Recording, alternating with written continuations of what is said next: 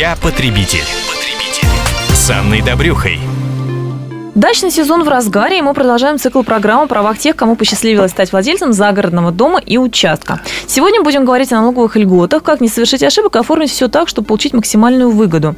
Самым актуальным вопросом будем разбирать с экспертом по налоговому законодательству, юристом Грантом Казаряном. Грант, здравствуйте. Здравствуйте. И очередная типичная история, которую прислала нам на сайт комсомольская правда кп.ру Марина. Отмечу, что история типичная, и ответ на данную ситуацию, комментарий может помочь сориентироваться многим.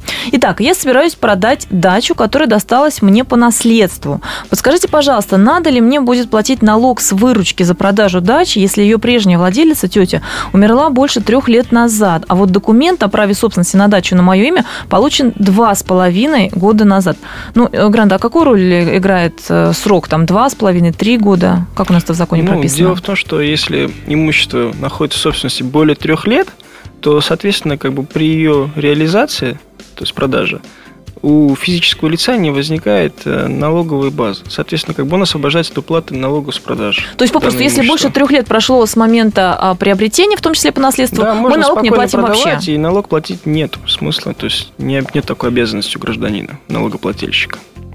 А в данном случае, по общему правилу, право на наследуемое имущество возникает со дня открытия наследства.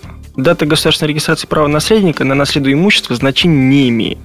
Это объясняется тем, что в случае смерти гражданина право на его имущество переходит по наследству другим лицам либо по завещанию, либо по закону. Таким образом, срок, в течение которого жилье находилось в собственности наследника, следует исчислять с момента открытия наследства, то есть со дня смерти наследодателя.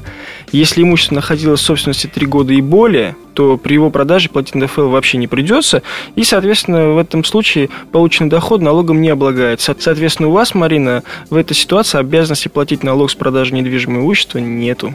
Таким образом, мы подчеркиваем, что тот самый трехлетний срок, который нас освобождает от уплаты налога при продаже имущества, а, отчисляется именно с даты смерти наследодателя, да, не с того момента, когда мы зарегистрировали уже полученное наследство. Грант, а что было бы, если бы вот этот срок составил меньше трех лет? Там как определяются налоги?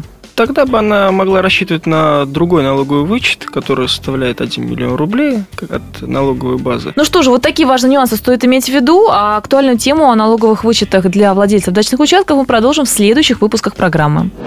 Я потребитель.